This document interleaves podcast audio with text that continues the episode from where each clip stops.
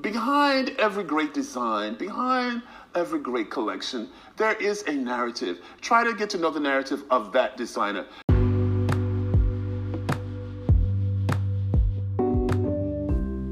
Hello, and welcome back to You Have to Wear Something. Happy Juneteenth weekend, everyone. And I truly mean everyone. June 19th is Juneteenth. And why does it matter? Why should we care? Why are all companies suddenly honoring it? Well, we are about a month into our civil unrest and revolution, and non black people are quickly trying to play catch up on the history never taught to them in school or at home. Trump claimed this was the first time we were hearing of it. No comment at all. And companies rushed to offer Juneteenth off as a paid holiday. Well, not Tesla, who has been quiet on, let's see, the Black Lives Matter movement, Pride Month, and he mentioned Juneteenth only to advise employees it was not a paid holiday and take the day off with your PTO if you like. So, you know, I love everything actual and factual, so let's get going. Juneteenth is the oldest nationally celebrated commemoration of the ending of slavery in the United States. Dating back to 1865, it was on June 19th that the Union soldiers, led by Major General Gordon Granger, landed at Galveston, Texas, with the news that the war had ended and that the enslaved were now free.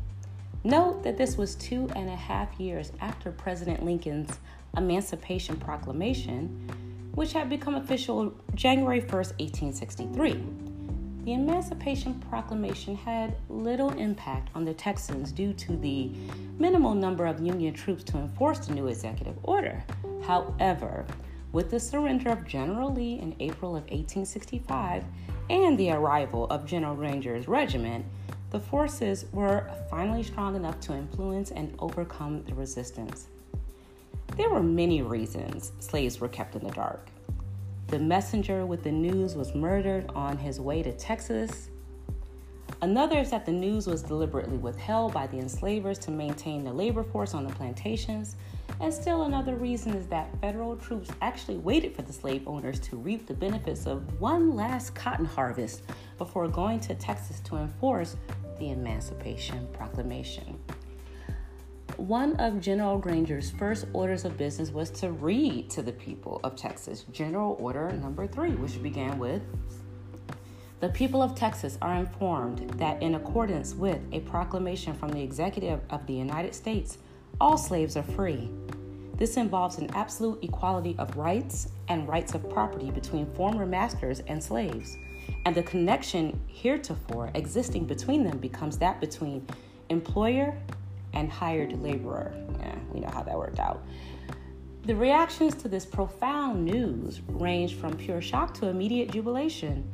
While many lingered to learn of this new employer to employee relationship, many left before these offers were completely off the lips of their former masters, attesting to the varying conditions on the plantations and the realization of freedom. Even with nowhere to go, many felt that leaving the plantation would be their first grasp of freedom. Now, why isn't it a national holiday? It just may be. Well, let's start with Opal Lee. Opal Lee has been fighting to make Juneteenth a national holiday for more than 40 years. On Friday, the 93 year old activist continued that fight by marching 2.5 miles down West Lancaster Avenue, a distance symbolizing the 2.5 years it took for slaves in Texas to realize they had been freed. A line of more than 150 cars followed her as she marched from the Fort Worth Convention Center to a parking lot near Will Rogers Memorial Center. As Congress considers legislation to make Juneteenth a national holiday, Lee believes that the time has finally come. She said, I think the climate is now. The protests, the virus, has made it urgent to get something done as quickly as possible, Lee said. It'd be, it would be wonderful for it to happen on the 19th of June, but if not now, soon. She thinks that it's the young men and women who have been protesting the deaths of unarmed black people that are the ones who must continue her legacy of fighting for social justice. We have gone through these same things over and over again, and let's hope that this is the last time we have to go through it, Lee said. It's left up to them to take that protest to the table and take that energy to get some things done. We've tried. Martin Luther King tried. Others have tried. So let them be the ones that make change happen. Opal Lee's family was actually terrorized by a white mob. She was a 12 year old girl when her home was burnt down by white rioters on June 19, 1939. More than 80 years later, some believe that a sea of change has flooded the country in regard to policing and racial inequality. Opal's petition recently reached a million signatures. So, how have you all out there, especially non black people, been supporting Black Lives Matter? Are you donating? Are you buying from black businesses? Maybe you are reading more black authors and absorbing content that speaks to dismantling white supremacy. Or maybe you helped pull down one of many statues built to celebrate slave owners. The content of the week for me was that full read on Connie in Baton Rouge. In a now viral video, an activist sharply criticized a Louisiana school board member who defended naming the school after Robert E. Lee and who then appeared to be online shopping while at a hearing on the topic. He said, You sit your arrogant self in here and sit on there shopping while the pain and the hurt of the people of this community is on display because you don't give a damn and you should resign. Gary Chambers Jr. told board member Connie Bernard at the hearing. You should walk out of here and resign and never come back because you are the example of racism in this community. You are horrible. I always err on the side of amplifying black women's voices, including my own, right in this very moment. Red Table Talk is amazing because it's three generations of black women addressing issues we actually care about. In the last episode, you can never go wrong with words from Angela Davis, but also Tamika's breakdown of what a Karen is. You know what it is, but y'all want to act stupid. Fine. Want to know how to do better? Be better watch and read some of the things that black people watch and read. It was a great show, and as always, and Tamika Mallory made it on Beyonce's new song, Black Parade.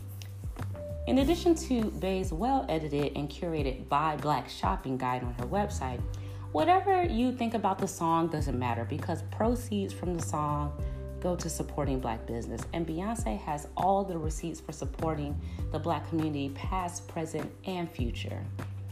As we approach one of America's favorite holidays, July 4th, although these fireworks are going off every night, will have you thinking this today. Let's see how companies navigate the tricky messaging around supporting the black community during a holiday when we all know damn well slaves who fought in the American Revolution were not free. Imagine dying for a country, fighting for freedom, only to be buried in an unmarked or mass grave, because that's how slaves were buried. We would then spend an additional 100 plus years as slaves after the American Revolution. America should get rid of July 4th altogether. Damn the barbecue and damn the cookout. So I will get ready for more inauthentic messages from companies such as the one from Reformation Shortly after they announced their so called solidarity with the black community, a longtime former black employee, a black woman, exposed their blatant lies, um, such as declining all black models, stating they were not ready for that yet. Passing her up for three years for a promotion of store manager, even though she ran the store without a manager for years, and they hired less qualified white women to manage over her.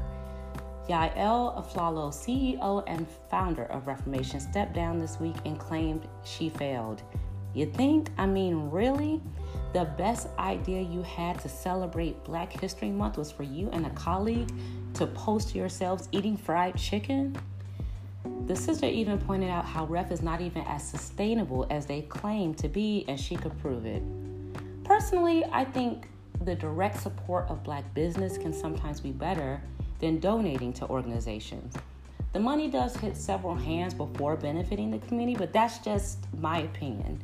If you know a black business, or frankly, any marginalized group like, I don't know, women, support them. Some black businesses I support off the top of my head that I know personally are Lovely Earthlings, beautiful and quirky illustrations. by Karina Paris. Erin Juliana. She focuses on modern affirmations and has a cute self love toolbox slash kit to order. Good juju is always essential, guys. Michael Lavelle Wine. Yes, a black winery. The site is sipmichaellavelle.com. And Kahmune, again, shoes, nude pumps for black women. And I'm trying to book a lovely lady from Founder Gym. Founder Gym is the first online training program specifically designed to help underrepresented tech startup founders raise money to scale their startups. And today is also a great day because I received my first supporter. That's monetary support, by the way, y'all. So thank you to that person for planting a seed, and I hope to get more supporters soon. And until next time, peace.